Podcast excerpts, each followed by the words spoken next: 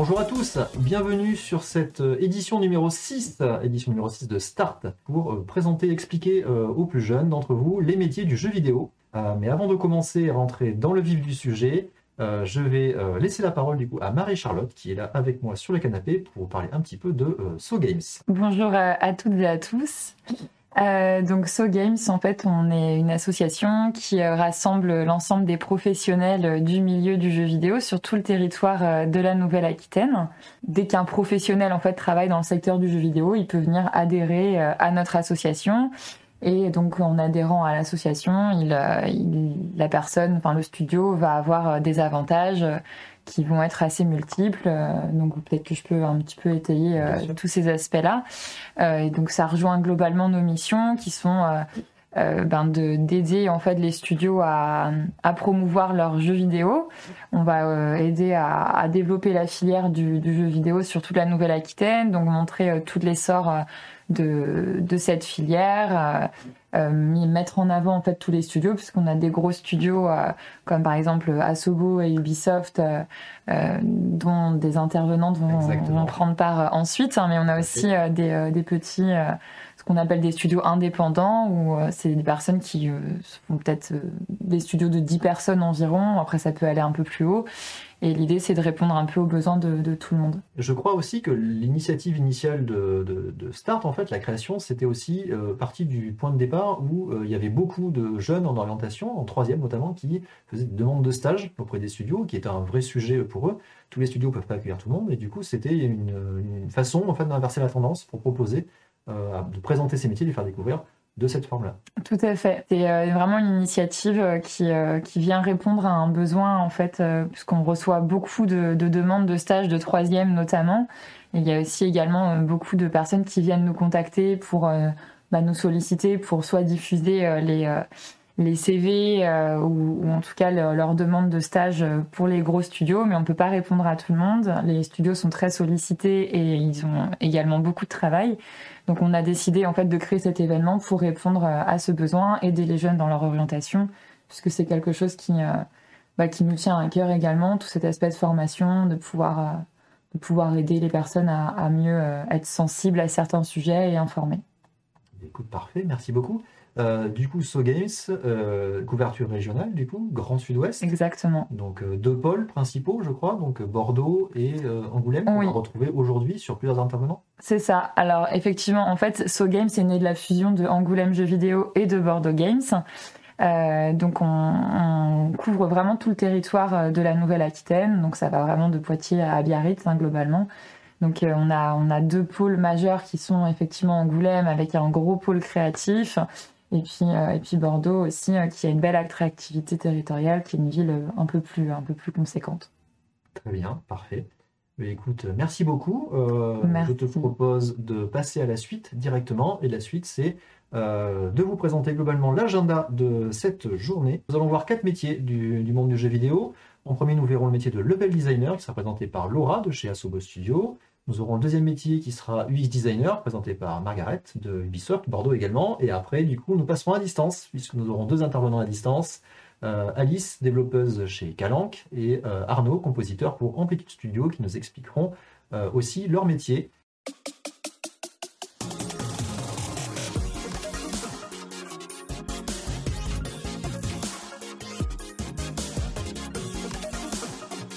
Nous revoilà sur ce canapé. Nous avons euh, du coup Laura qui nous a rejoint pour euh, nous parler de son métier. Bonjour Laura. Bonjour. Alors Laura, tu es euh, level designer chez Asobo Studio. Tout à fait. Tout à fait, c'est parfait. Et tu vas du coup nous expliquer un petit peu en quoi consiste ton métier. Ok. Alors le métier de level designer, pour par la traduction rapide, c'est vraiment le designer de niveau. Donc le designer va avoir plusieurs responsabilités. Il va avoir d'abord toute la première partie de conception, vraiment, où il va devoir définir la quête, ce que doit faire le joueur. Il y a aussi toute une partie euh, où il doit avoir quand même une affinité pour l'architecture et l'art, puisque c'est lui-même qui va construire en 3D l'environnement dans lequel le joueur va voir déambuler. Et il y a toute une partie technique aussi, où c'est toi qui dois, en tant que level designer, t'assurer qu'il n'y ait pas de bug dans le niveau, implémenter les ennemis, implémenter euh, pour le cas de, de Plague les rats aussi et compagnie. D'accord, ok. Oh, donc c'est pas juste, on va dire, l'aspect décor, hein. il y a aussi tout un aspect interactif, le positionnement des éléments d'interaction avec, euh, C'est ça. L'aspect décor, il est plus pour le métier de level builder, où c'est vraiment réellement un artiste qui s'occupe de tout ça, mais on travaille vraiment main dans la main avec cet artiste, donc au final la composition est hyper importante pour nous deux dans le métier. Donc euh, il faut quand même avoir cette affinité pour l'art, sinon euh, c'est un peu dommage pour ton artiste. quoi. C'est vraiment un travail main dans la main pour faire un niveau qui, éclate visuellement, mais aussi au niveau du gameplay. D'accord. Alors c'était une des questions que j'avais du coup. Avec euh, quel type d'autres personnes en fait dans, dans, le développement du jeu tu vas beaucoup interagir? Mm. Euh, ce qui est hyper chouette avec le métier de level designer, c'est que tu es un peu au centre de la production et que la communication est très très importante, donc tu discutes avec absolument tout le monde. Tu peux très bien discuter avec le directeur artistique qui va avoir des questions sur... Euh, si tu as une question sur une intention dans ton, dans ton niveau, tu as aussi euh, le directeur créatif, le lead level designer pour qu'il puisse t'aiguiller pour réussir à faire telle ou telle chose dans ton niveau. Les sound designers, euh, qui vont intégrer du coup directement le son dans ton niveau, donc c'est hyper important de discuter avec eux sur les intentions. Les animateurs qui vont mettre leurs animations dans ton niveau. Euh, donc en fait avec absolument tout le monde. D'accord, donc c'est vraiment central effectivement dans, le, dans la conception du jeu. Euh, c'est cool. avant de passer aux questions suivantes, tu nous as amené quelques éléments de présentation du travail que tu as pu réaliser, du coup, pour qu'on qu'on puisse les commenter ensemble. Donc, c'est des éléments liés à, à Plague Tale, alors, petit disclaimer, c'est pas moi qui les ai faits. Du coup, je n'étais pas sur Plague Tale euh, Innocence. Ce sont mes collègues aujourd'hui. Donc, pour vous donner une idée, comme je disais, niveau purement conceptualisation, euh, vous avez toute la première partie de schéma où on va essayer en fait de définir le, ce que le joueur va devoir faire, une, déjà avoir une idée des espaces. Ensuite, on va commencer à intégrer tout ça en 3D et avoir une petite idée de à quoi ça va ressembler, avoir les, les événements principaux. Donc là, quand on est ici, euh, on est d'accord, c'est pas encore la version finale, c'est vraiment des premiers éléments et des visuels qui sont euh, pas forcément. Tout à fait. Ça, c'est un visuel du 1 en milieu de production où effectivement ça ressemble pas du tout au résultat final, mais on a une idée déjà de, l'ambiance qu'on veut. Il y a les événements sur le chemin également, avec quelques bugs, euh, mais ça, il n'y a que nous qui les voyons normalement. Le rendu final, on reconnaît euh, cet immense champ de bataille. Euh, il y, a beaucoup de travail, beaucoup d'itérations pour passer de ces étapes-là Oui, il y en a pas mal. À Sobo, on aime bien être sûr que ce soit pile poil et s'il y a quelque chose qui, gratte, comme on dit, on ne laisse pas passer on va vraiment retravailler dessus jusqu'à ce que ce soit pile comme on souhaitait et que ça fonctionne. D'accord. Du coup, dans le contexte de ton travail, toi en particulier, tu interviens régulièrement pour affiner globalement le travail sur, euh, sur ce level design? Euh, Tout à fait. Bah, avec les retours euh, qu'on a en playtest, donc quand les gens jouent au jeu et qui comprennent rien, par exemple, à un puzzle, avec les retours de mon creative director, des leads ou même de la, des gens de la production en général, on cherche constamment en fait à améliorer ce qu'on a. Très intéressant. Bah, là, autre exemple du coup, en milieu de production, ça c'est le niveau, euh, le niveau 2 de Plague. On reconnaît, euh, on avait déjà les intentions de base dans l'autre image où on voyait euh, l'objectif final avec l'église en hauteur et la ville qui est sur notre gauche. Et donc voilà, on a le résultat final. Et puis ici, cette même ville, mais cette fois-ci de l'intérieur, avec comme les joueurs peuvent le voir aujourd'hui dans le jeu. Dans ton travail, du coup, tu interviens sur, euh, sur quel type de logiciel? On parle de logiciel 3D, des choses comme ça. Est-ce que tu vas manipuler des éléments plutôt graphiques, plutôt du dessin, modélisation 3D Alors, dans certains studios, euh, le level designer va directement euh, conceptualiser en 3D l'environnement dans un logiciel de 3D comme 3ds Max, Blender et compagnie. À Sobo, on fait tout ça directement dans l'engine, donc euh, exactement comme si vous faisiez en fait votre environnement dans Unreal Engine ou Unity euh, directement. D'accord, c'est le moteur du jeu dans lequel vous intervenez, vous avez tout l'outillage pour le faire euh, dedans. C'est ça. Qu'est-ce que tu viserais toi comme compétence qui serait utile, voire nécessaire, pour exercer ton métier? Les compétences principales, je pense que c'est vraiment être un bon communicant. La communication, c'est hyper important vu qu'on est constamment en train de parler à tous les membres de l'équipe il faut être diplomate, il faut être capable de faire passer ses idées, il faut être capable d'apprendre des idées des autres quand on s'est trompé aussi. Donc c'est vraiment euh, le point principal. Après, je pense qu'il faut aussi être très très curieux quand tu es level designer. Faut pas euh, juste s'arrêter à l'architecture qu'on voit dans les jeux vidéo, mais vachement s'intéresser au monde qu'il y a autour de nous parce qu'on peut vachement en apprendre. Euh, Et puis pour finir, si tu as une appétence pour l'architecture, après, c'est à toi de la travailler comme le plus possible dans, dans des engines ou juste par du schéma papier aussi pour t'imprégner vraiment des espaces que tu crées et, et ça se fera tout seul après.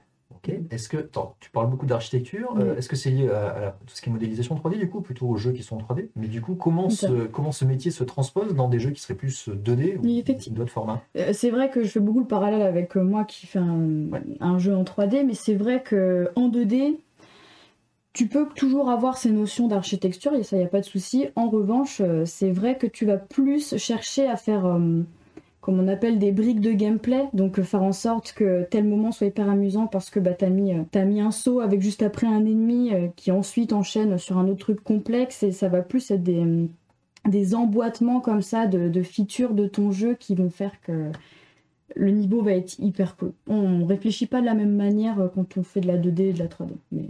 Quel était ton parcours qui t'a conduit jusqu'à jusqu'à ce métier? Alors du coup mon parcours, il y en a pour vous rassurer, il n'y en a pas un seul qui est le bon. Le type, ok.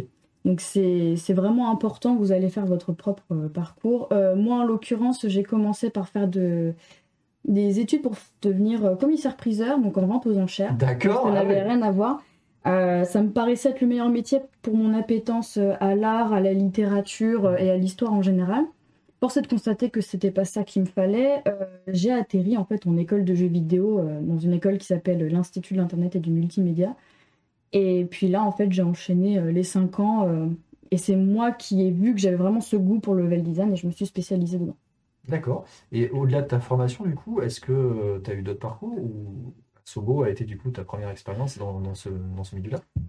Bah, en troisième année, dans mon école, on avait un stage de six mois et j'ai fait ce stage du coup à Spider's Game euh, sur Gridfall en tant que level builder, donc la partie plus artistique du métier, comme on en discutait tout à l'heure d'ailleurs.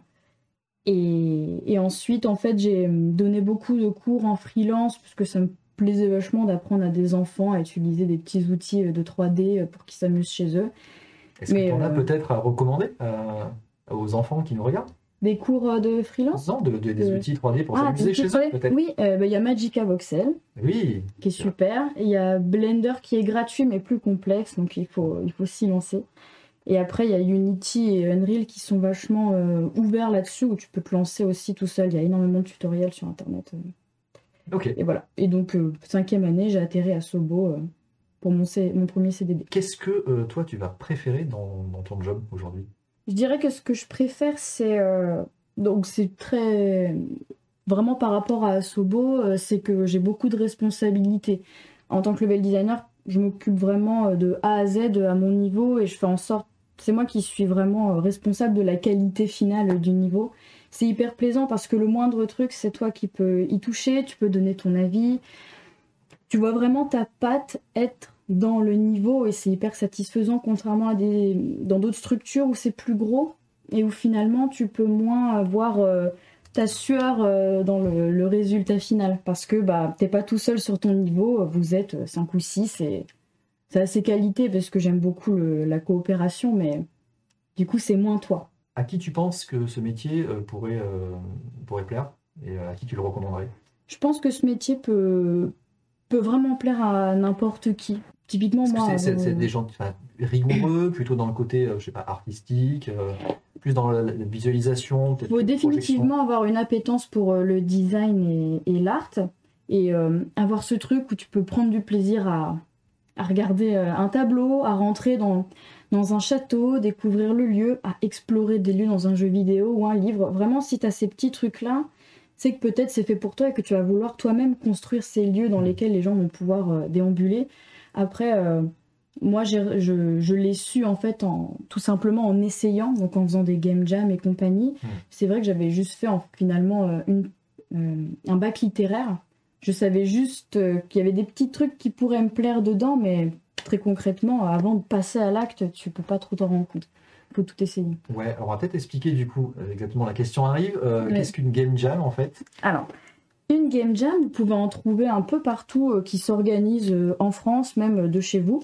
Le principe du game jam, c'est sur trois jours, vous allez devoir développer un jeu avec une équipe que vous ne connaissez pas du tout, ou parfois c'est vos, collègues de, travail, d'école.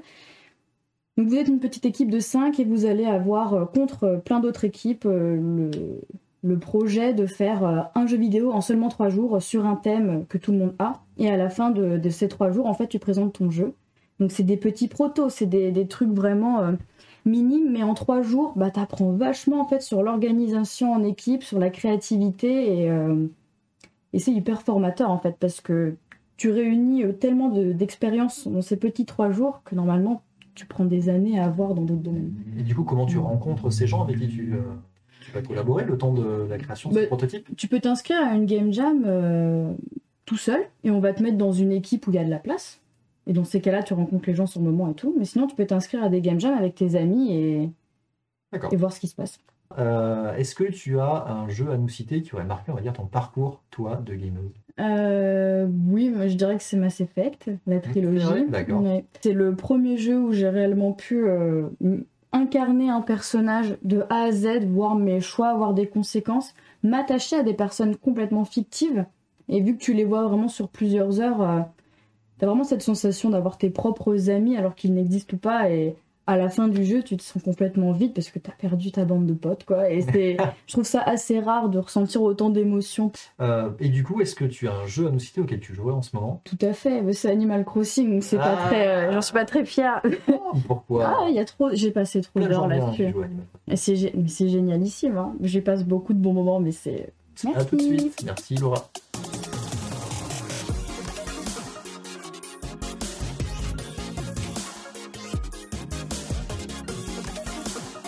Nous voilà, et Margaret nous a rejoint pour nous parler de son métier euh, d'UX designer. Euh, merci à toi. Donc tu es euh, senior UX designer d'ailleurs chez Ubisoft à mhm. Bordeaux. et du coup, je vais te demander, est-ce que tu peux nous présenter rapidement en quoi consiste ce métier? Donc bonjour à tous. UX designer, c'est User Experience Designer. C'est-à-dire mon métier chez Ubisoft va consister notamment à créer des interfaces, que ce soit dans l'univers du jeu ou hors l'univers de jeu, c'est-à-dire les menus. Euh, ma responsabilité, ça va être de faire en sorte que ces interfaces elles soient euh, faciles à utiliser, faciles à comprendre, qu'elles soient intuitives et si possible de la première utilisation. Donc nous avons un exemple. voilà. Donc là, voilà. Donc là, on a par exemple, on a un personnage qui est dans un monde 3D et vous voyez autour, il y a plein de petites informations. Le travail de l'UX designer, va être vraiment de réfléchir à quel type d'information le joueur a besoin à quel moment et non seulement quel type d'information, mais aussi euh, la taille, euh, parce qu'en fonction de la taille, on va leur donner, donner une importance euh, plus ample.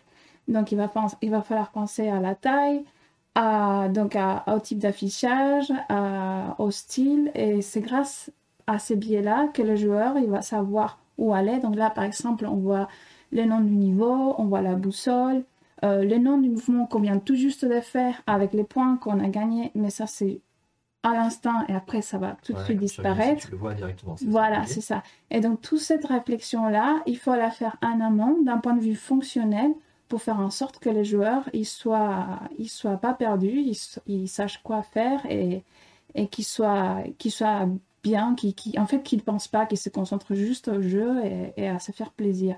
Et justement, il y a aussi la partie suivante, celle de mmh. menu. Alors, juste avant de passer à la suivante, on nous demande effectivement UX, à quoi, ça correspond. Donc, c'est User Experience. User Experience Designer, oui. C'est ça. Donc, c'est vraiment euh, l'expérience que tu vas avoir interactif, pas tant sur la partie gameplay, mais plus sur la partie euh, interface visuelle avec, avec les éléments du jeu. Alors, c'est les deux. C'est vraiment les deux. Plus globalement, c'est vraiment ça. Euh, sauf que hmm, mon rôle aujourd'hui se concentre sur la partie interface. Et euh, les game fields dont on parle, bien sûr, ça fait partie du métier de l'UX designer, mais on peut se spécialiser, être plus orienté euh, dans les game fields, dans la recherche utilisateur, ou être plus orienté dans le design et penser donc aux interfaces, que ce soit dans le jeu, donc comme on voit ici, ou hors le jeu pour le menu. Donc oui, ça fait, ça fait partie aussi euh, du métier. Donc le deuxième exemple que tu nous as mis, c'est euh, ce menu. Voilà, donc là on a un menu, donc le, jeu il est, il est en pause, et on a un menu et il y a forcément un titre, il y a un titre secondaire, il y a des boutons, il y a un choix à faire, il y a des informations qui sont affichées une fois de plus pour orienter le joueur. Donc ce travail-là, il doit être fait donc euh, en amont par l'UX designer qui lui va réfléchir de manière très fonctionnelle à comment afficher cette information, dans quel ordre, taille, etc. Tout ça pour faire en sorte que euh, l'interface soit intuitive, elle soit facile à comprendre et comme je disais, si possible, de la première utilisation. D'accord. Ludique aussi, est-ce que du coup tu rajoutes un élément euh, ludique dans l'interface en plus? Euh, oui, tout à fait. Pourquoi? Parce que l'interface n'est pas quelque chose de détaché du jeu. On a les jeux, on a les mondes extérieurs, mais entre les jeux et les mondes extérieurs, il y a un lien qui s'est fait via l'interface. Donc euh, l'interface, elle doit aussi être euh, artistiquement dans l'univers du jeu. Il doit déjà nous mettre un peu dans, les mondes du jeu. Et donc c'est important que, l'interface, elle elle procure cette sensation d'être déjà dans le jeu, même si on n'est pas physiquement dedans ou même si on n'est pas dans l'univers 3D euh, du jeu. On demande de revenir sur la première image, donc euh, celle-ci, pour commenter ça. Donc là, il y a quand même beaucoup d'éléments en fait visuels. Oui. Comment, euh, alors tous ces éléments qui arrivent sur l'écran, est-ce que c'est des éléments qu'on t'amène, qu'on te demande d'afficher, et après tu travailles ça, ou c'est des éléments que toi tu vas proposer à afficher au niveau de l'écran également? C'est une bonne question. Disons que tout d'abord, il faut, il faut être, euh, il faut être en accord avec euh, le game designer, le directeur créatif, le directeur du jeu, qui lui, il va exprimer ses besoins et ses intentions design. Et donc, en fonction de ses intentions design, on peut aller récolter aussi plus concrètement de quoi on va avoir besoin sur cet écran-là. Et pour ça, on peut aller voir, par exemple, un game designer ou encore aussi le directeur du jeu pour vraiment comprendre, euh, si tu veux, faire un peu l'inventaire, faire la liste de, de quoi on, vous pensez qu'on va avoir besoin ici. Et donc à partir de là, d'une manière un peu plus, euh, comment dire, un vrac, je vais commencer à trier les informations, à les placer sur les sur l'écran. Hiérarchiser peut-être en niveau d'importance. Exactement, à hiérarchiser, à faire un peu comme euh, l'architecture de l'information qu'on appelle, qu'on dit dans l'UX design. Et à partir de là, euh, proposer euh, des, designs, faire des recommandations et tout en tenant en compte que les joueurs, euh, enfin l'être humain, on a un cerveau qui a des capacités qui sont limitées en attention et en mémoire. Mhm. Et donc c'est à l'UX designer de faire attention à que ce soit bien perçu, que ce soit perçu correctement par les joueurs. Et, et c'est pour ça que là, on rentre dans une autre partie du métier qui est très importante, c'est pour ça que le UX designer, il va être aussi euh, amené à faire tester les interfaces ou les jeux. Ça peut être un prototype. C'est pas grave si le jeu n'est pas fini. C'est pas grave. Bien au contraire, on fait tester le prototype. Et c'est grâce à cette euh, méthodologie UX que de manière rigoureuse, on est responsable de euh, extraire les informations les plus pertinentes à partir des retours de joueurs. Et grâce à ces informations pertinentes, pouvoir se rendre compte que, ah, ici, il y a une faille dans mon interface. En fait, le joueur, il n'a pas remarqué qu'on lui a dit d'aller à cet endroit-là parce que l'information, elle n'a pas été affichée suffisamment longtemps ou parce que la couleur n'était pas suffisamment lisible, donc il y avait peut-être un problème d'accessibilité. Et donc vraiment faire attention à ces niveaux-là pour améliorer euh, notre prototype. D'accord. Du coup, les, phases de développement sont celles que vous avez décrites, c'est-à-dire que vous allez travailler d'abord en amont sur la construction de ces éléments et après vous allez les euh, mettre entre les mains de gens et voir du coup ce qui marche, ce qui ne marche pas. Oui, vous faites des prototypes et des playtests des joueurs et voir comment ils interagissent dessus. Du coup, c'est ça. Du coup, tu fais ça comment? Tu, es derrière à regarder euh, comment ils appréhendent ben, ça Un peu, oui. Du coup, tu ne regardes pas le jeu, tu regardes les joueurs. Oui, parce qu'on n'a pas encore, on ne sait pas encore lire dans les cerveaux mhm. des gens. Donc euh, ça, c'est même un métier à part entière. Donc c'est pas ma responsabilité principale. J'ai travaillé aussi avec euh, d'autres UX designers dans, chez Ubisoft. Et donc il y a des, ce qu'on appelle des user researchers, donc ou player researchers. Donc c'est vraiment des chercheurs euh, qui sont près des joueurs, que eux et eux leur rôle ça va être vraiment de, de prendre un prototype du jeu ou de l'interface, le montrer au jeu, le, aux joueurs, le faire jouer et euh, donc le chercheur, il va observer littéralement le joueur jouer et il va lui, poser des questions et à partir de là, extraire les informations euh, pertinentes. D'accord. Alors là, pour le coup, euh, on entre dans un métier qui est quand même beaucoup, beaucoup orienté vers la personne. tu nous parlais beaucoup de comment fonctionne le cerveau. Est-ce que du coup, c'est des choses qui sont importantes à, à voir pour exercer ce métier-là? Oui, oui, il faut tenir en compte tous ces paramètres-là. Aujourd'hui, on est dans un contexte où on est ultra sollicité, il peut avoir plein de notifications, ou voilà, on va avoir des limites pour, pour tout ce qui est attention, euh, pour, la, pour se rappeler. C'est pour ça que dans l'écran que vous voyez tout à l'heure euh, de Riders euh, Republic, il y avait des rappels sur les boutons des touches du clavier ou de, la, ou de la manette. Pourquoi? Parce qu'on ne se souvient pas tout le temps de Ah, mais c'était quel bouton déjà pour, pour sauter ou pour faire telle chose? Donc, il peut y avoir des petits rappels et tout ça, ça, fait partie de, de, du fait qu'en peinant ces tests-là, on peut se rendre compte que des choses que nous, comme on a la tête dans les guidons, les, créateurs, on ne se rend pas compte.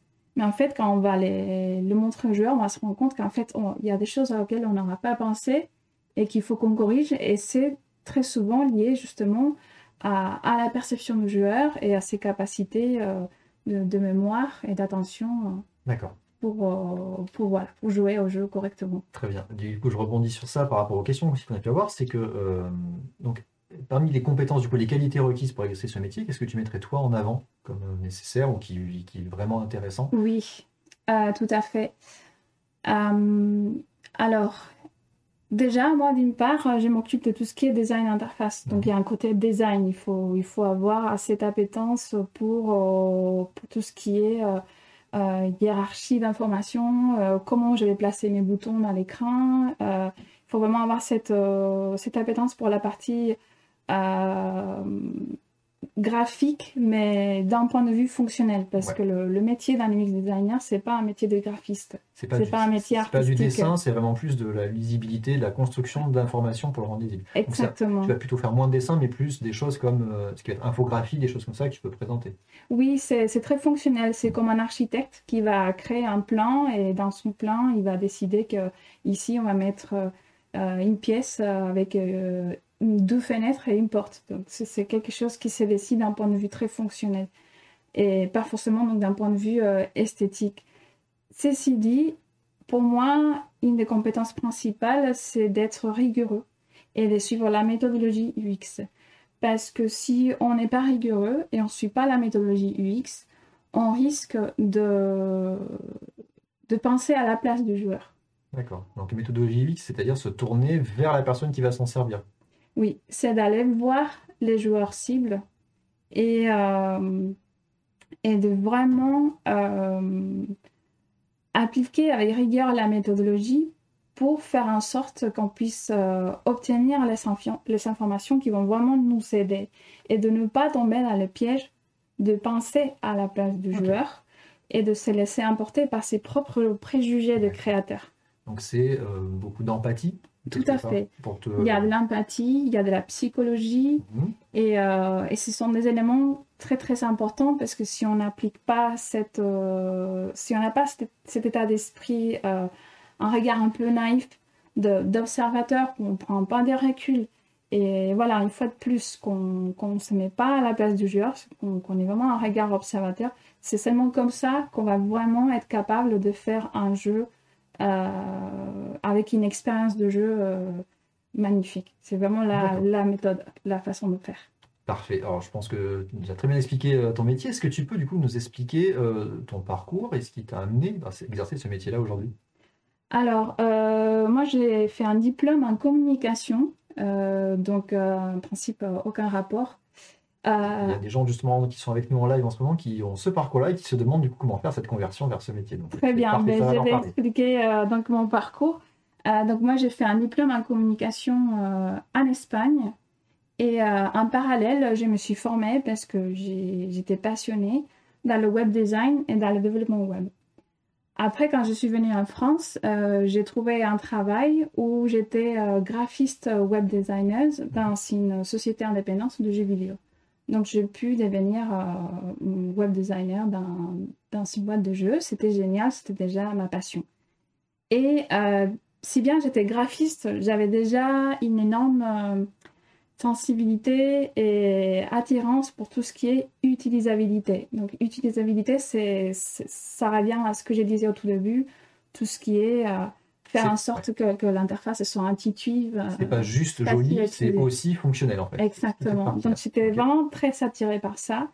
Et au fil des années, il y a le métier de l'UX design qui a pris de mhm. l'ampleur, qui a explosé. Et donc, euh, quand j'ai pu, euh, j'ai saisi l'opportunité et j'ai fait un deuxième diplôme en France. Euh, donc, c'est un diplôme en UX design. Et comme ça, j'ai pu apprendre les métiers dans toute sa globalité, puisque ça ne se réduit pas que à l'utilisabilité des interfaces. Et ce n'est pas du graphisme. Donc, j'ai voulu vraiment apprendre tous les métiers et euh, quand j'ai commencé euh, ma formation, qui pour le coup était euh, UX design mais généraliste, donc c'était pas dans les jeux vidéo, c'était juste devenir UX designer, j'ai su tout de suite, très très très très vite, que le potentiel dans les jeux vidéo et dans la réalité virtuelle était énorme. Alors ça, c'est juste une autre question que j'avais. C'est qu'est-ce qui change en fait entre ce métier, toi qui l'as vu dans un milieu web, par rapport à un milieu dans le jeu vidéo? Euh, alors, la bonne nouvelle, c'est que c'est pratiquement la même chose. Après, il y a quand même une différence importante, c'est que l'UX design dans le web ou dans, pour faire une app sur téléphone, on va, euh, notamment quand on va faire des recherches euh, et des tests d'utilisabilité, on va faire attention au, au temps que la personne va passer à achever une tâche, un parcours, mhm. par exemple euh, sur une application pour acheter un billet d'avion, ben, la tâche, ça va être acheter un billet d'avion pour aller à tel endroit. Mais ben, l'UX designer ou chercheur, il va regarder combien de temps la personne a pris pour faire ça et combien d'erreurs elle a fait, parce que c'est normal, on fait tous des erreurs, et donc, c'est comme ça, à partir de cette base-là et des, données objectives, que l'UX designer va remarquer les problèmes de design, de conception de son interface, du, parcours utilisateur. C'est pas pareil dans les jeux vidéo parce que les cas que je viens de décrire, c'est un cas où il peut avoir des erreurs, où il peut avoir à passer du temps. Mais euh, dans le jeu vidéo, euh, et là, je parle vraiment du jeu, donc vraiment euh, hors euh, interface ou hors euh, menu. les erreurs, entre guillemets, ils sont nécessaires parce que dans le jeu, il y a une frustration, forcément, sinon ça ne serait pas drôle.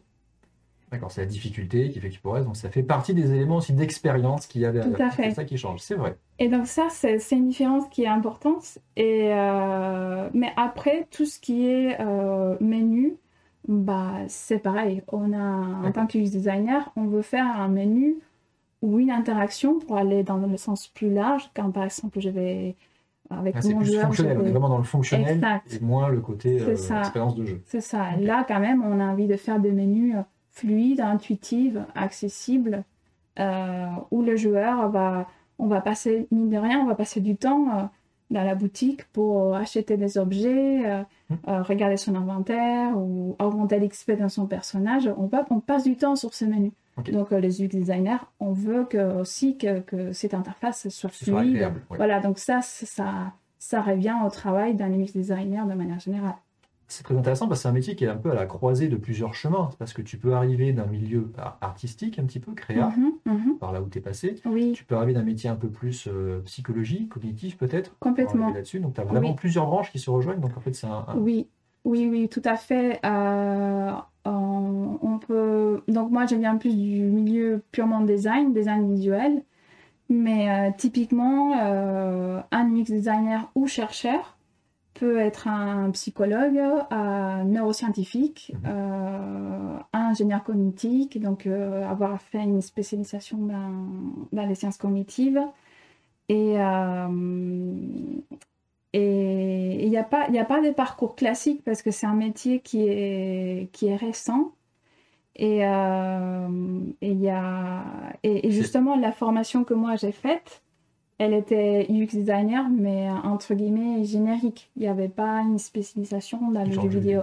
Donc ça a été à moi, euh, déjà par passion, parce que j'adore ça, parce que j'ai pensé de manière rétrospective à mon travail auparavant, au potentiel de tout ce qu'on aurait pu faire si j'avais appliqué la méthodologie mixte dans mon ancien métier dans la, dans la société indépendante de jeux vidéo. Donc il y a, y a, tout cet aspect-là qui fait que bah il y a Internet, on peut se former, il y a des, conférences sur YouTube, euh, il y a des articles, il y a des auteurs, euh, il y a aussi des livres. Par contre, il faut parler l'anglais. C'est pour moi c'est oui pour moi c'est très important, parce que toutes les sources elles sont en anglais. D'accord. Et je les conseille euh, fortement. ok, très bien, merci. Est-ce que tu aurais quelques éléments à nous partager sur ton parcours toi vidéoludique, peut-être un jeu qui t'a marqué ton enfance ou oui. qui t'a construit? Euh, alors, de jeux, je n'ai plein, mais si je devais choisir un, ça serait Tenchu. Ok. C'est euh, un jeu des fins des années 90 qui m'a profondément marqué, que j'ai adoré, oui. Et euh, c'est un jeu où il y a des ninjas et, c'est un des premiers jeux à avoir introduit une mécanique d'infiltration et l'approche tactique envers les ennemis. Et j'adore ça parce que c'est quelque chose que, en plus, je vois encore et depuis, euh, il y a plein de jeux qui, qui mm. intéressent des mécaniques. Et, euh, et, plus récemment, il y a un jeu qui s'est fortement inspiré de, de Tenchu qui s'appelle Sekiro. Bien sûr. Que j'ai adoré aussi. C'est un jeu dont je suis très, très, très passionnée. Et, euh, et donc voilà, c'est vraiment.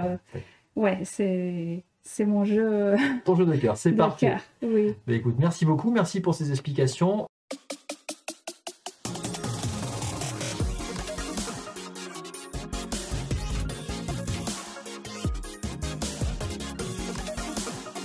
Et nous revoilà, euh, nous revoilà pour accueillir du coup une nouvelle intervenante cette fois, et ce sera Alice qui va nous rejoindre. Bonjour à tous et tous. Donc euh, moi c'est Alice, du coup euh, développeuse à Caranque. Très bien, merci à toi. Donc, euh, est-ce que tu peux euh, ben, rapidement, du coup, comme euh, les intervenantes précédentes, nous présenter globalement à quoi consiste ton métier, s'il te plaît, de développeuse? Du coup, le, métier de développeuse, en fait, là où, par exemple, un game designer serait la personne qui crée les règles du jeu, l'univers, etc., le métier de, développeuse ou développeur, ça va être de bah, réaliser concrètement une intégration de ces règles pour que ce soit jouable par, les joueurs.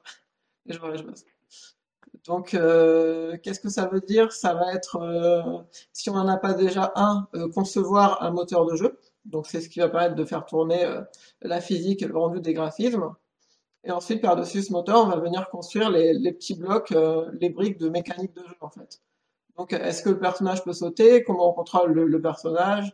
La détection des contrôles Le fait d'avoir des outils de traduction pour que le jeu soit dans les différentes langues. oui, euh, bien sûr.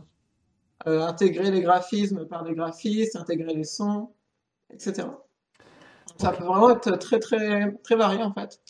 Euh, d'autant plus quand on est dans une petite équipe, ce qui est mon cas, puisque à Calanque, du coup, on est on est 11. Oui. Un studio indépendant. Et du coup, je suis amené à toucher un petit peu à tout en fait. D'accord, donc oui, ça, ça a l'air d'être assez riche. Aujourd'hui, euh, donc tu parles effectivement de développement euh, entièrement, c'est-à-dire que vous créez tout, ou de vous appuyer sur des choses existantes.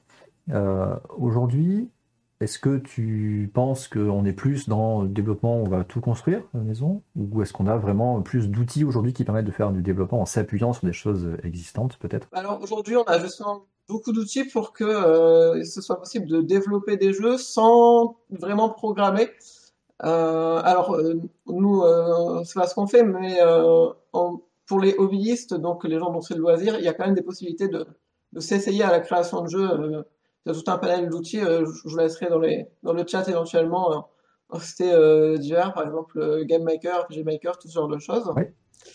Nous, ce qu'on fait, c'est un, un, peu plus que ça, mais on va pas quand même concevoir un moteur parce que c'est un, un, énorme projet. Ça va prendre par exemple des années. Et euh, c'est très vaste. Donc nous, on utilise euh, à Calanque, on utilise beaucoup de moteurs Unity. Ok. Sur lequel ensuite on va programmer bah, les scripts qui vont construire notre jeu, mais au moins on ne fait pas la, toute base en fait du moteur, qui est euh, bah, le, le, plus, le plus complexe et le plus long en fait. On se concentre vraiment sur créer des jeux plutôt que de créer un, moteur. D'accord, ok. Oui, effectivement. Dans la chatroom, aussi de Game Maker, RPG Maker, etc. Unity, Unreal Engine sont les différents noms qu'on a entendu parler, euh, dont on a parlé déjà précédemment sur, sur les intervenants précédents. Euh, du coup, est-ce que euh, pour toi, ce métier aujourd'hui consiste, dans le métier du jeu vidéo, du coup, à apprendre à travailler dans ces environnements-là? Ou est-ce que tu penses que c'est au-delà de ça? Oui c'est-à-dire ça Conceptuellement, euh, ça peut aller plus loin. Après, en termes de, de pratique, effectivement, ces moteurs sont beaucoup utilisés dans l'industrie. Donc, euh, clairement, euh, ça passe par là, en fait, d'apprendre, du coup. Euh, alors moi, j'ai fait, on va revenir sur les parcours après, mais j'ai fait l'Angeville, par exemple, et on apprend directement à utiliser le moteur Unity. Parce que, effectivement, c'est des compétences qui vont être requises en environnement professionnel après pour la plupart. Et euh, même si c'est pas ce moteur-là en particulier, c'est quand même des concepts qui reviennent, etc. Maintenant, euh, le jeu vidéo, ça commence à faire un, certain nombre d'années que ça s'établit, donc on a, les, concepts reviennent finalement. C'est comme de passer d'un langage de programmation à un autre, en fait, c'est différent de syntaxe, et le, concept est toujours là. Donc oui, effectivement, le, apprendre euh, des moteurs, même si on peut pas apprendre tout euh, dans un même cursus, c'est qu'ensuite on se forge au fur et à mesure de ses expériences professionnelles. Si, je le, reformule, l'idée c'est plutôt d'apprendre les concepts de programmation, peu importe en fait le langage ou l'environnement dans lequel tu penches, qui est euh, que tu considères comme important. C'est ça. En fait, euh, du coup, la, programmation, donc ça va vraiment être le fait de pouvoir euh, écrire des algorithmes, etc. dans un langage de programmation. Donc le développement, ça va plus être apprendre, bah, du coup, quand on fait du développement, on a déjà fait de la programmation euh, au préalable. Le développement, ça va plus être de comprendre les concepts de comment euh, designer un logiciel, euh, comment organiser structurellement en fait son code et du coup les différents algorithmes ensemble. Et du coup, ça va vraiment des concepts qui sont un petit peu plus plus haut niveau, si je puis dire, dans le sens où ils sont plus structurels en fait du, logiciel. À quelle étape de la réalisation du coup toi t'interviens? Dans la construction du jeu, euh, on parlait tout à l'heure de, métiers un peu plus euh, créatifs, qui étaient un peu plus en amont. Est-ce que du coup, toi, tu interviens dans le développement du jeu dès le départ ou un peu plus tard, une fois que tous les éléments, euh, les idées, les concepts, peut-être quelques visuels sont déjà en place? Alors, en tout cas, dans, nos studios, on intervient très très tôt en, programmation, dans le développement, même peut-être parmi les, bah, les premiers en fait avec les game designers. Euh, c'est-à-dire que ça va être nous qui allons faire les, prototypes, donc c'est-à-dire des versions du jeu qui sont un peu euh, des squelettes de ce qu'on va devenir le jeu, qui sont pas définitifs, qui n'ont pas les assets graphiques définitifs, etc. Et les prototypes vont permettre justement de tester euh, des hypothèses de gameplay. Donc, est-ce que le jeu est amusant? Est-ce que c'est intéressant à jouer? Est-ce que ça demande beaucoup de, compétences? Est-ce que ça, ça marche bien? Est-ce que c'est accessible, etc. Donc, le prototype va pouvoir permettre de tester ça. Donc, c'est vraiment un des, premiers éléments qu'on va faire dès qu'on a un minimum de, game design qui a été réalisé. On fait un prototype, on le teste. Et euh, donc, c'est vraiment au début de la production. Et ensuite, si euh, effectivement l'idée euh, paraît intéressante, on va continuer le développement du jeu et du coup jusqu'à la fin, toute fin du jeu et même après, s'il y a des, des correctifs de bugs et des mises à jour, on va intervenir c'est ça, tu interviens même au-delà du jeu une fois qu'il est, sorti pour euh, tout ce qui va être euh, suite du, maintien du jeu, patch, etc. Du, coup, très en amont, quand tu interviens sur les prototypes, donc c'est vraiment en binôme avec euh, les équipes game design pour valider l'hypothèse de jeu. Donc on est vraiment sur des éléments qui sont pas encore forcément à un niveau visuel, j'imagine. Avec qui d'autre, du coup, interviens-tu dans le développement de ce jeu? Euh, bah alors du coup sur les premières étapes, oui, ça va surtout être avec les, game designers, c'est-à-dire qu'on va essayer d'implémenter euh, les règles le, plus vite possible, voir euh, comment est-ce que euh, ça s'interconnecte et est-ce que euh, techniquement il y a des problématiques aussi qui sont réalisables ou non, faire remonter éventuellement des, des soucis qu'on peut voir ou ah là il y a un cas qui n'est pas, pas, bien géré. Ensuite, au cours du, du processus de, de production plus global du jeu, on va intervenir en fait un petit peu avec euh, tout le monde dans l'équipe euh, créative. Donc euh, les concepteurs de son, les, les graphistes, les animateurs, etc. Est-ce que c'est pas vous quelque part qui allez qui, qui assembler tous ces éléments-là pour les, les, relier et du coup assembler quelque part le, le, jeu? C'est ça, mais en fait, puisque ça se voit bien dans le sens où en fait on va créer le, le logiciel lui-même au début pour le, lancer en choisissant du coup quelle structure techniquement il va aborder. Mhm. ensuite, on intègre les règles dedans et ensuite on va y intégrer du coup les sons, les éléments graphistes, etc. et faire des allers-retours avec nos différents collègues de, l'équipe créative en fait. Et du coup, on est vraiment amené à travailler sur tout parce qu'on va fournir par exemple des outils euh, en programmation donc d'équilibrage pour le game designer pour qu'il puisse changer les caractéristiques de tels équipements, etc. Par exemple. Ou euh, peut-être la, hauteur du saut, la vitesse de la course, des choses comme ça dans le jeu. Donc c'est tous les, éléments qui vont définir euh, comment la, physique du jeu, comment le personnage ou les, éléments d'interaction vont se comporter. C'est ça, on va le rendre tout ça accessible justement à notre game designer pour qu'il puisse bah, bah, tester ses propres hypothèses de gameplay, etc., ajuster le jeu. D'un autre côté, on va pouvoir concevoir des, outils techniques, par exemple euh, des shaders qui sont des, programmes de rendu en fait. Mhm. comment l'eau euh, est rendue dans les jeux vidéo. Euh, imaginez qu'il y a du code et ce code-là c'est un shader qui permet de dire l'eau elle réagit comme ça. donc ça on va le concevoir de pair avec les, graphistes. il y a même un, métier qui a la liaison entre les deux qui est technical artiste. D'accord. qui se base beaucoup là-dessus va pouvoir du coup euh, aussi. Euh, alors maintenant, il y a des moteurs qui sont quand même très bons pour, mais euh, pour gérer le son, tels que Fmod et, et Wise, mais on va également pouvoir faire aussi un peu de programmation son avec les. Peut-être pour le rendre interactif en fonction de là où tu te situes dans le jeu, des choses comme ça. Ok, C'est ça, faire varier les pistes selon différentes variables qui se passent dans le jeu. Mettons, je sais pas, le variable a une personnage a une variable de stress et euh, quand au maximum, on change la piste audio pour mettre autre chose. D'accord. Avoir des, des, sons qui ont un, peu d'aléatoire sur euh, les sonorités, le timbre, le pitch, etc. pour justement donner de la variance et que ce soit pas toujours les mêmes choses qui se répètent euh, dans le jeu. Et de même, on peut imaginer la même chose pour la narration, c'est-à-dire que du coup, ben, alors nous, on n'a pas de rôle dédié pour ça dans une équipe de 11, mais typiquement avec un, avec euh, un narrative designer, on pourrait imaginer du coup avoir des dialogues comme ça qui, qui bougeraient. Donc euh, on touche vraiment à beaucoup de choses, et d'autant que dans un petit studio où on n'est pas aussi spécialisé, puisqu'il faut bah, pouvoir euh, combler les besoins dans tous les domaines en fait. Et c'est ça, ça qui me plaît d'ailleurs. D'accord. Est-ce que du coup tu pourrais nous présenter euh, ton parcours qui t'a mené aujourd'hui à exercer ce métier? Alors du coup moi j'ai fait un parcours euh, assez classique jusqu'à la fin du lycée avec un, bac S. Mhm. option ISN toutefois informatique et sciences numériques qui commençait à, se développer à l'époque. Et ensuite je suis parti sur une école d'ingénierie informatique donc directement sans, sans, prépa j'ai directement été prise euh, j'ai fait trois ans, je n'ai pas terminé les cinq années parce que euh, l'Angemine, qui du coup est l'école nationale des médias interactifs et numériques, euh, des jeux et médias interactifs numériques, pardon, Angemine. Euh, du coup, c'est une formation de master, donc année 4 et 5, mhm. en jeux vidéo. Et euh, donc, il prend que des bacs plus 3 en fait. Et dès que j'ai fait mes trois années d'école d'ingénieur je me sentais assez en confiance. Du coup, j'ai passé les concours à Longemigne, euh, j'ai été pris, donc j'ai terminé en fait mes années 4 et 5 là-bas plutôt que l'école d'ingénierie informatique. Tu savais déjà que tu voulais avoir un parcours dans le jeu vidéo, en fait, en, en, en ayant ce cursus-là. À quel moment à peu près tu, tu l'as su, tu t'es orienté euh, pour ça? Alors, euh, en fait, avant de, de, partir en ingénierie informatique, je savais pas tout à fait ce que je voulais faire. C'est-à-dire, je, je, sentais que j'avais une fibre créative, euh, mais je savais pas tout à fait encore comment l'exploiter. Je passais quand même beaucoup de temps euh, dès le collège à créer des jeux sur RPG Maker, etc.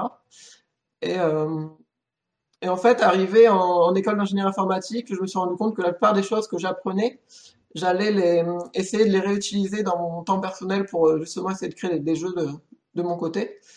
Et du coup, euh, les trois expériences euh, professionnelles que j'ai eues lors de stages en, quand j'étais en école d'ingénierie informatique n'étaient pas dans, dans, le jeu vidéo malheureusement. J'ai essayé mais j'avais pas pu trouver de stage euh, qui était dans le jeu vidéo. Et du coup, bah, c'était, je me suis rendu compte que c'était vraiment pas assez créatif pour moi et j'étais pas épanoui là-dedans. Et du coup, c'est pour ça que j'ai pas voulu attendre de faire les 5 ans et j'ai voulu faire l'ange-mine dès que j'ai eu le bac plus 3 et que j'étais en capacité de postuler, en fait.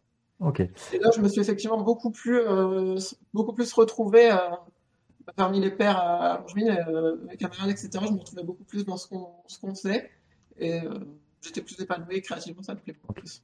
Alors très intéressant parce que tu, nous as parlé de deux volets en fait, le, côté euh, le parcours euh, plutôt scientifique, du coup tu parles de, bac S derrière, et à la fois le côté très créatif qui te, qui te manquait. Donc est-ce que euh, tu définirais en fait ton métier comme un, mix entre ces deux éléments-là, en termes de peut-être de compétences ou d'appétence derrière? Bah, Tout à fait. Je pense que pour être développeur justement dans le jeu vidéo, il faut quand même avoir bah, cet esprit créatif en fait pour pouvoir prendre du recul sur ce qu'on fait. C'est-à-dire, euh, bon là, ça, ça, vient un peu sur, par exemple, sur le travail du, du X-Designer, mais euh, en fait, on va être les premiers aussi en, en développeur à, à être confrontés au, au jeu finalement, puisque c'est au quotidien, on travaille dessus sur le produit euh, lui-même qui va être, euh, qui va sortir à la fin en fait. Mm-hmm. Et du coup, typiquement, si on pourrait, si on arrive à prendre du recul, à vraiment se mettre dans la peau d'un joueur ou avoir un petit peu de d'esprit critique, d'esprit créatif, on va pouvoir se dire ah, en fait, telle ou telle chose, ça, ça rend pas très bien. Euh, cette interface, j'ai intégré ça, mais je, je suis un peu mitigé. Euh, moi-même, euh, c'est pas pratique quand je, je, teste le jeu, etc. Donc, il y a peut-être des questions à se poser. Donc, faut quand même euh, bah, avoir, oui, de l'esprit critique, se poser des questions. Ensuite, euh, il faut pas oublier non plus que ce qu'on fait, même si on utilise un, moteur existant, en fait, on conçoit quand même un cadre qui délimite les possibles du jeu, en fait, par rapport au cadre technique. Et donc, euh, bah, si vous donnez, euh, je sais pas, une tablette graphique ou un, ou un fusain à un artiste, il va pas pouvoir vous faire les mêmes œuvres. Bah, avec un jeu vidéo, c'est pareil. Typiquement. Euh, S'adapter au support derrière, quelque chose d'important. Comment? S'adapter au support. C'est ça. En fait, c'est qu'on va aussi pouvoir bah, proposer des choses. Euh, typiquement, si je suis capable de proposer un outil qui va permettre à des graphistes de faire bah, des centaines de variétés de shaders d'eau différents, par exemple, je sais pas, eh bien, on va pouvoir imaginer créer un jeu euh, autour euh, d'un monde aquatique qui serait euh, très fourni et qui ça ouvre le champ des possibles en fait. Donc c'est, on peut également être force de proposition à ce niveau-là. Du moins dans, dans des petits studios. Après dans les gros studios, c'est peut-être plus dirigé. Je vais pas m'avancer là-dessus puisque ben pour l'instant c'est, j'ai été que à à Calanque en studio de jeux vidéo. c'était la, la, fin de la question en fait sur ton parcours, c'est qu'aujourd'hui du coup à la sortie de ta formation, tu rejoins directement euh, Calanque, donc un studio euh, de petite taille, ce que tu dis, donc plutôt indé, qui te permet d'avoir euh, une petite équipe et du coup un plus large panel de choses sur lesquelles tu vas peut-être pouvoir intervenir. C'est ça, bah, je, me, je me suis... En fait, Calanque d'ailleurs est venu me démarcher directement euh, sur les plateaux projets de Langevin à, à, la fin du, du, M2, donc la deuxième année de master. On réalise des projets de, de groupe à l'école. Okay. Et s'est intéressé par euh, ce que je faisais et euh, du coup j'ai fait mon stage chez eux et, et ça m'a beaucoup plu et justement c'était le, genre de choses que je voulais faire, moi être dans une petite équipe et avoir l'occasion bah, d'être impliqué en fait à tous les moments du processus créatif dans, dans tous les domaines en fait. Parce que euh, moi c'est vraiment ce qui me plaît vraiment la, multiplicité des, des, arts en fait euh, dans le jeu vidéo. C'est-à-dire qu'on a on a tout. On a de la narration de la musique euh, de l'animation du son. Et, et, en plus de ça ben, le côté touche à tout qui te plaît ok Très bien, merci. Euh, J'ai quelques questions autour de toi, ton parcours euh, de, de gameuse, peut-être. Est-ce que tu aurais du coup un jeu de cœur à nous citer?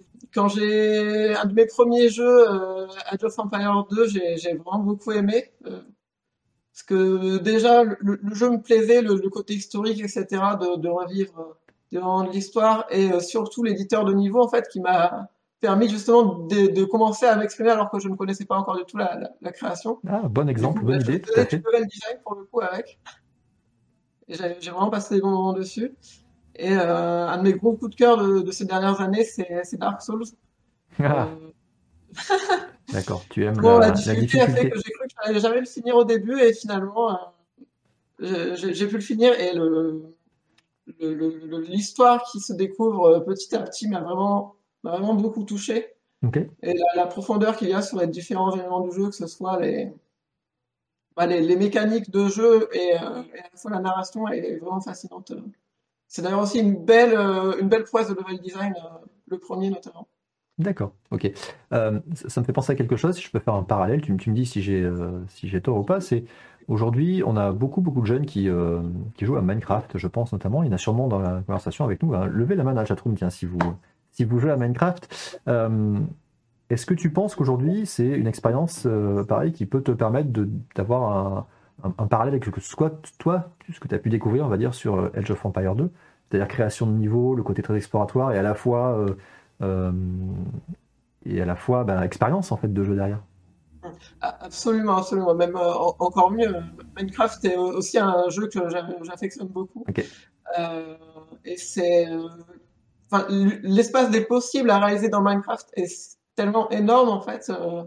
c'est toujours étonnant ce qu'on peut voir même en, termes purement techniques, le fait que euh, ce soit possible de créer un micro-ordinateur, une calculatrice en Minecraft, déjà, c'est, juste euh, assez fou. Euh, en termes architectural, l'expression est immense. Et ensuite, à partir du moment où il rajoute dedans du modding, etc., on peut créer.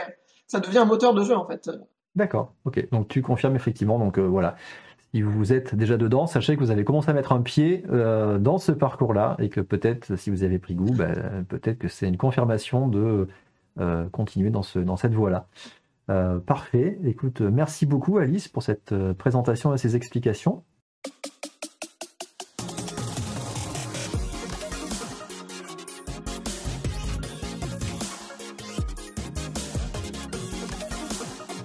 Et nous revoilà, nous allons accueillir du coup, encore une fois à distance, Arnaud qui est compositeur du coup pour Amplitude Studio qui va nous parler de son métier.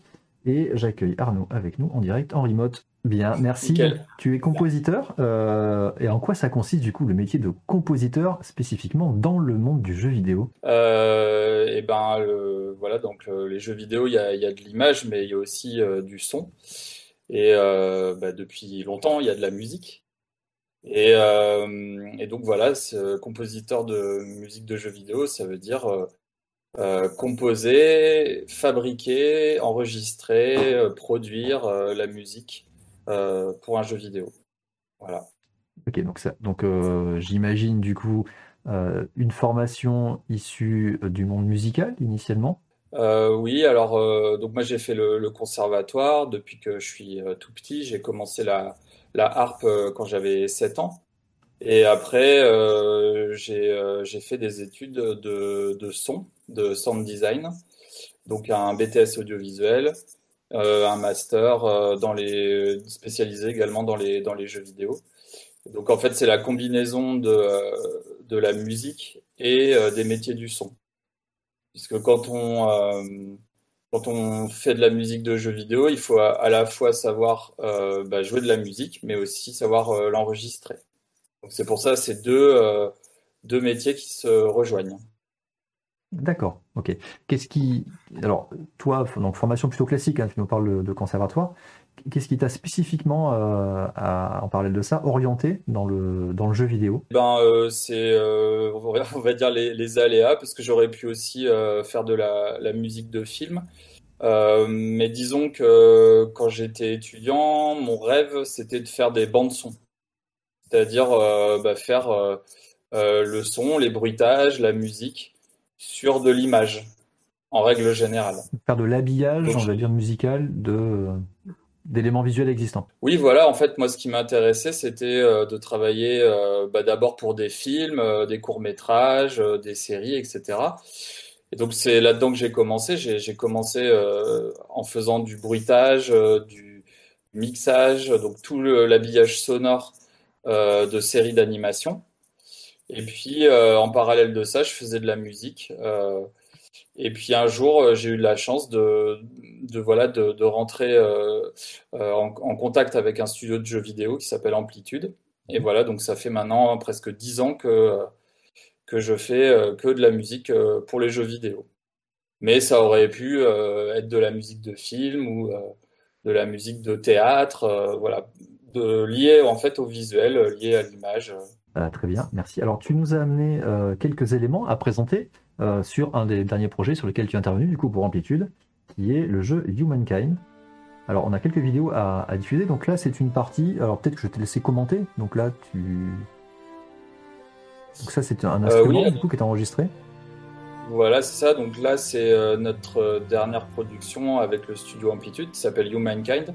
C'est un jeu euh, un peu comme Civilisation où on doit voilà, conquérir le monde en choisissant plusieurs civilisations. et donc là, c'est le, c'est le making of, donc c'est les, les, des vidéos d'enregistrement de la musique. Donc là, par exemple, on a été à Bratislava euh, en, voilà, en Slovaquie pour enregistrer un orchestre symphonique. Et, voilà, donc il y a plus, il y a plein d'instruments. Donc ça, c'est des, des, percussions. Et puis on a enregistré, voilà, des, des chanteuses. Euh, plein de plein d'instruments euh, solistes aussi. Donc euh, donc tout ça c'est ça c'est fait à côté de chez moi vers Angoulême. Voilà donc là on voit une, un instrument baroque, hein, c'est une viole de gambe et le chef d'orchestre. donc ça c'est le, tout ce qui est ces enregistrements là, c'est à, la toute fin du projet quand on a composé toutes les musiques. Bon, on va les enregistrer. Et, euh, et là, euh, bah, pour ce projet-là, on en a fait des, des clips, euh, des, des, des vidéos. C'est un making-of. voilà, là, on voit voilà, un making-of, voilà. On avait aussi là une flûte arménienne, un doudouk, donc voilà, plein d'instruments différents. Là, vous voyez les, les flûtes, les clarinettes. Euh, donc voilà, donc ça c'est dans le cadre d'une composition on va dire classique, mais aussi dans les jeux vidéo il y a plein de choses différentes, il y a plein de musiques différentes, il y a, il y a de l'électro, euh, il y a euh, voilà des synthétiseurs, il y a voilà, maintenant on trouve de tout. On, nous parlait effectivement beaucoup de ça dans la, dans la chatroom, du coup, en live. Euh, les gens étaient surpris de voir qu'il y avait un travail extrêmement, enfin, plutôt classique, euh, comme ça, dans le jeu vidéo euh, adapté. Donc là, on parle effectivement d'enregistrement de, l'orchestre symphonique. et s'imaginer effectivement que c'était plus du travail numérique d'une personne derrière sa station de travail qui faisait d'assemblage d'éléments sonores, de samples par exemple. Donc là, tu nous confirmes qu'effectivement, c'est très diversifié y compris jusqu'à aller à des enregistrements d'orchestre carrément. Oui, oui, tout à fait. Alors, il y, a, certains projets où il n'y a pas du tout besoin d'avoir autant de musiciens, où ça peut être juste voilà, des, samples ou, ou voilà, un tracker, c'est-à-dire un, un, petit logiciel pour, pour faire euh, de la décomposition euh, électronique. Euh, donc si on prend les, vieux jeux sur par exemple la Game Boy ou sur les vieilles consoles, bah, c'était voilà composé comme ça avec c'était juste une suite de chiffres très très très très simple voilà. Et puis après bah on peut avoir bah, si les budgets le permettent, hein, si on a suffisamment de la production est suffisamment importante, bah, de, pouvoir enregistrer avec des vrais musiciens. Effectivement, alors ça fait partie des choses dont on nous parle. Donc tu parlais de chiptune, qui est cette partie euh, très euh, euh, musique un peu plus codée, on va dire, attachée, on va dire, au hardware, qu'on va plus tout trouver sur les anciennes, les anciennes machines. Aujourd'hui, en fait, on a toujours de ça, mais c'est beaucoup plus large, on a un panel beaucoup plus large, on est capable d'aller chercher des musiques beaucoup plus riches, comme on a ici. Qu'est-ce que je veux dire? Oui, est-ce que du coup, la composition comme ça d'un jeu, euh, intervient euh, sur la fin du jeu? Euh, à quelle étape, en fait, toi, tu vas intervenir sur cette, sur cette réalisation? Alors nous, on intervient dès la pré-production, c'est-à-dire qu'au tout début du, projet, bah, il, donc il y a une maquette qui est qui est faite, qu'on appelle une vertical slice, c'est-à-dire un morceau de, de jeu avec des éléments, on va dire euh, qui vont faire euh, la base du, gameplay. Et donc, en fait, c'est un, un jeu en miniature, en fait. Et à partir de ce moment-là, on sait à peu près euh, comment le jeu va fonctionner et aussi quelle va être sa taille. Et donc, en fait, par, on peut imaginer déjà à ce moment-là pas mal de musique, puisqu'on sait qu'il va y avoir tant de niveaux, tant d'univers. Donc là, par, exemple, sur ce jeu-là, je savais qu'il y avait 60 cultures. Euh, à sonoriser. Donc euh, voilà, de la préhistoire jusqu'à l'ère moderne. Donc j'avais beaucoup de travail sur les musiques traditionnelles. Euh, et sur d'autres jeux, bah, ça peut être, je sais pas, il y a 10 niveaux et donc il y aura 10 musiques par exemple. Donc on intervient effectivement le plus tôt possible et ensuite, bah, il y a des fois, on est obligé d'attendre parce qu'il y a des séquences qui sont euh, scriptées ou qui sont ou qui nécessitent euh, euh, une musique qui est vraiment précise et timée sur la vidéo, par exemple. Donc là, on attend, par exemple, que les vidéos soient faites ou que que le, le, gameplay soit terminé. Là, tu es sur un élément qui, est beaucoup plus cinématographique, en fait, apparenté, on va dire, à l'habillage d'un film ou, ou d'une série dont tu parlais tout à l'heure, de la même manière. Ouais, tout à fait. Donc euh, ça veut dire qu'il y a certaines choses qu'on peut faire en amont euh, parce qu'on sait que les musiques elles vont être, euh, on va dire, faciles à intégrer.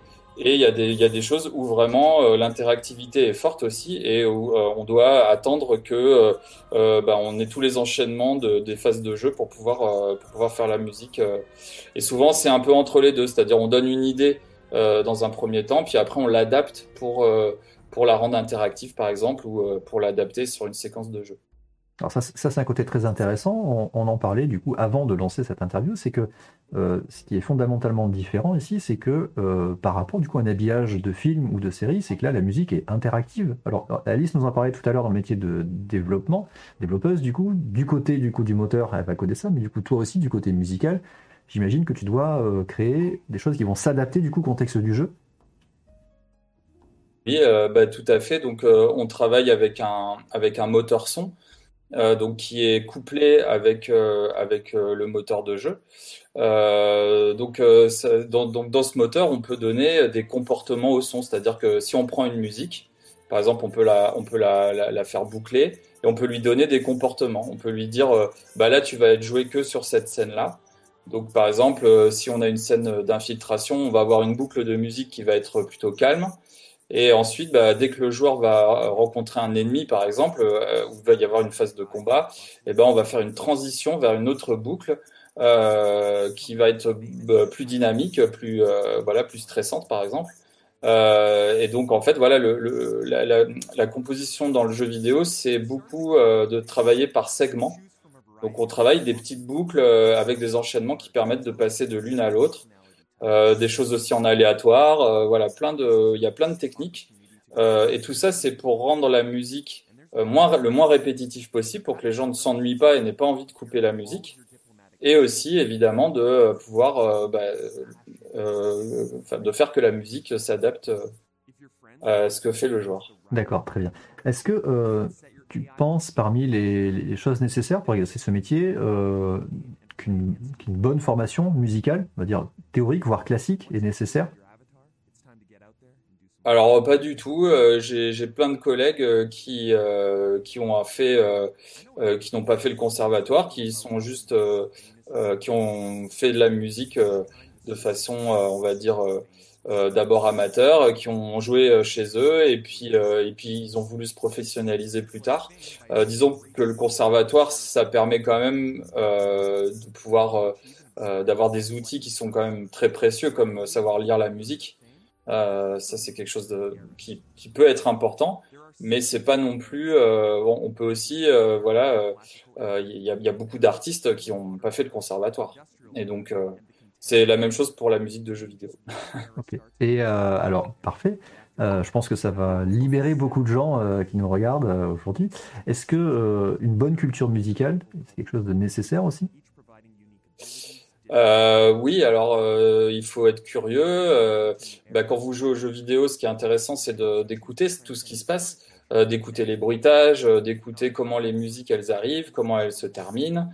Euh, ça permet de voilà de, de, comprendre un peu, d'essayer de comprendre comment c'est fait. Et puis je dirais que voilà il y a, aussi il y a aussi des, des choses techniques qu'il faut quand même connaître. Et donc il y a aussi bah, tout le côté fabrication, donc bah voilà, savoir se servir des micros, euh, des, euh, des cartes son, etc. Donc tout l'aspect, on va dire, ingénieur du son, qui est aussi peut s'apprendre à l'école ou pas. voilà, il y a plusieurs manières de. Mais on va dire que il faut quand même savoir un petit peu ces, ces deux choses-là, à la fois la musique et comment la fabriquer. Très bien, merci. Alors, on, en a parlé euh, lors des interviews précédentes. Est-ce que aujourd'hui, euh, tu aurais des éléments à recommander pour commencer euh, dessus aux plus jeunes qui nous regardent? Peut-être des outils à regarder ou des, des, jeux ou des plateformes qui permettraient de créer des musiques de jeux comme ça? Bah, y a des. alors pour les pour les bah, pour composer, il y a des il y a des logiciels qui sont très faciles d'accès. Euh, qui permettent de faire euh, de la musique euh, assez facilement. donc il y a GarageBand, il y a Fruity Loops, voilà. Donc c'est des logiciels où il y a déjà beaucoup de, de choses à l'intérieur qui permettent de, de s'amuser et de, et de commencer à, à, produire de la musique. Donc, par exemple, moi, personnellement, j'ai commencé avec Fruity Loops parce que c'est quelque chose de très simple. Ça tourne, en, voilà, on, ça tourne en boucle et puis on peut, on peut rajouter plein d'instruments de façon très facile. C'est ça. Tu mets, des, tu mets des sons et tu les, tu les fais boucler, tu les empiles et tu crées du coup ta séquence musicale par rapport à ça. C'est ça. Et puis c'est très facile parce que visuellement, euh, euh, c'est très, on comprend très vite comment ça fonctionne. Et il n'y a pas du tout besoin d'être musicien ou programmeur ou d'avoir des compétences particulières. Ça peut juste être un jeu en fait. La question qu'il y avait derrière, c'était plutôt est-ce qu'il y a besoin aussi de beaucoup d'équipements pour pouvoir arriver jusqu'à créer de la musique euh, de jeux vidéo? Donc, ce que tu dis, c'est qu'avec un, ordinateur et un, un logiciel relativement accessible, on peut déjà commencer à s'essayer à la création musicale. Ah oui, tout à fait. Oui, il n'y a pas besoin d'avoir, euh, euh, voilà, c'est vrai, un, ordinateur et puis euh, et puis un casque, hein, et ça suffit. D'accord, très bien. merci beaucoup, Arnaud. pour conclure, est-ce que tu aurais peut-être des éléments à nous partager à toi sur ton parcours de gamer, du coup? Est-ce qu'il y un jeu de cœur que tu aimerais nous partager? Euh, bah en fait, voilà, moi j'ai 40 ans, euh, donc euh, c'est vrai que j'ai commencé euh, à jouer euh, avec la NES, la Super NES, hein, donc voilà, c'était vraiment les, les, années 90. Et donc bah, les jeux qui m'ont marqué à l'époque, qui m'ont donné envie de faire de la musique, c'était vraiment les, les, les, RPG japonais, donc Secret of Mana. Euh, voilà, Final Fantasy. Euh, donc ces jeux-là, en fait, euh, je me rappelle très bien avoir pratiquement pleuré en écoutant la musique d'introduction parce que ça me touchait vraiment beaucoup. Et en fait, j'ai gardé cette nostalgie-là d'avoir ces, ces, musiques de jeux qui sont voilà qui restent imprimées dans ma mémoire et et, et voilà donc ça c'est c'est euh, voilà des, des, jeux qui sont euh, qui sont vraiment euh, qui sont ressortis hein, d'ailleurs hein, mais bon ça, ça, date un peu maintenant. Et du coup est-ce est-ce que c'est ça qui toi t'a donné aussi ce, goût et cette envie de reproduire ça peut-être sur des, des, jeux plus récents plus modernes? Ah bah oui oui c'est vrai que le, le la, le, tout le côté épique, c'est-à-dire voilà les envolées, le fait d'avoir la dimension héroïque fantasy qu'il y a dans, dans les Final Fantasy, voilà qui font que bah, on est transporté en fait. Hein. Donc euh, on, a, on a envie d'aller plus loin, etc. Et, c'est ça qui fait que la musique est réussie dans un jeu, c'est qu'on a envie de, on a envie de l'écouter toujours et puis euh, de, progresser dans le jeu. Ouais. Ok, très bien, parfait. Mais écoute, merci beaucoup.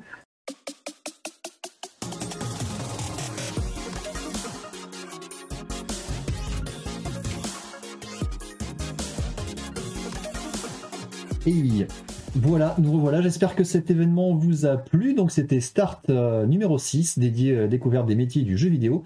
Sachez que numéro 6, il y a eu des numéros précédents.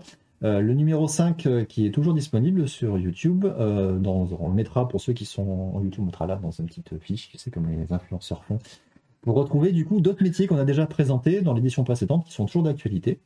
Euh, voilà, donc nous on vous accueille là pour conclure cet événement, j'espère que ça vous a plu. N'hésitez pas à envoyer vos questions, alors pour ceux qui sont sur YouTube, dans les commentaires, a posteriori, ou sur les réseaux sociaux, euh, on tâchera d'y répondre. Euh, et surtout, on voulait remercier l'ensemble des intervenants qui ont rendu ça possible. Donc déjà, merci SoGames, merci Marie-Charlotte.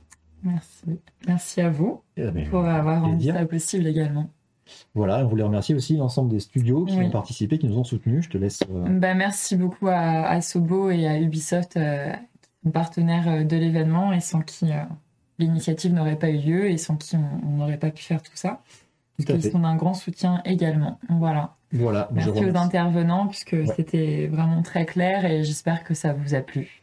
Exactement, voilà, n'hésitez pas à nous le signaler. Effectivement, on remercie Aurélie et Ludivine du coup de Asobo, Iris et Mathilde de Ubi, et Marie-Charlotte, je te remercie également pour ce Games, évidemment.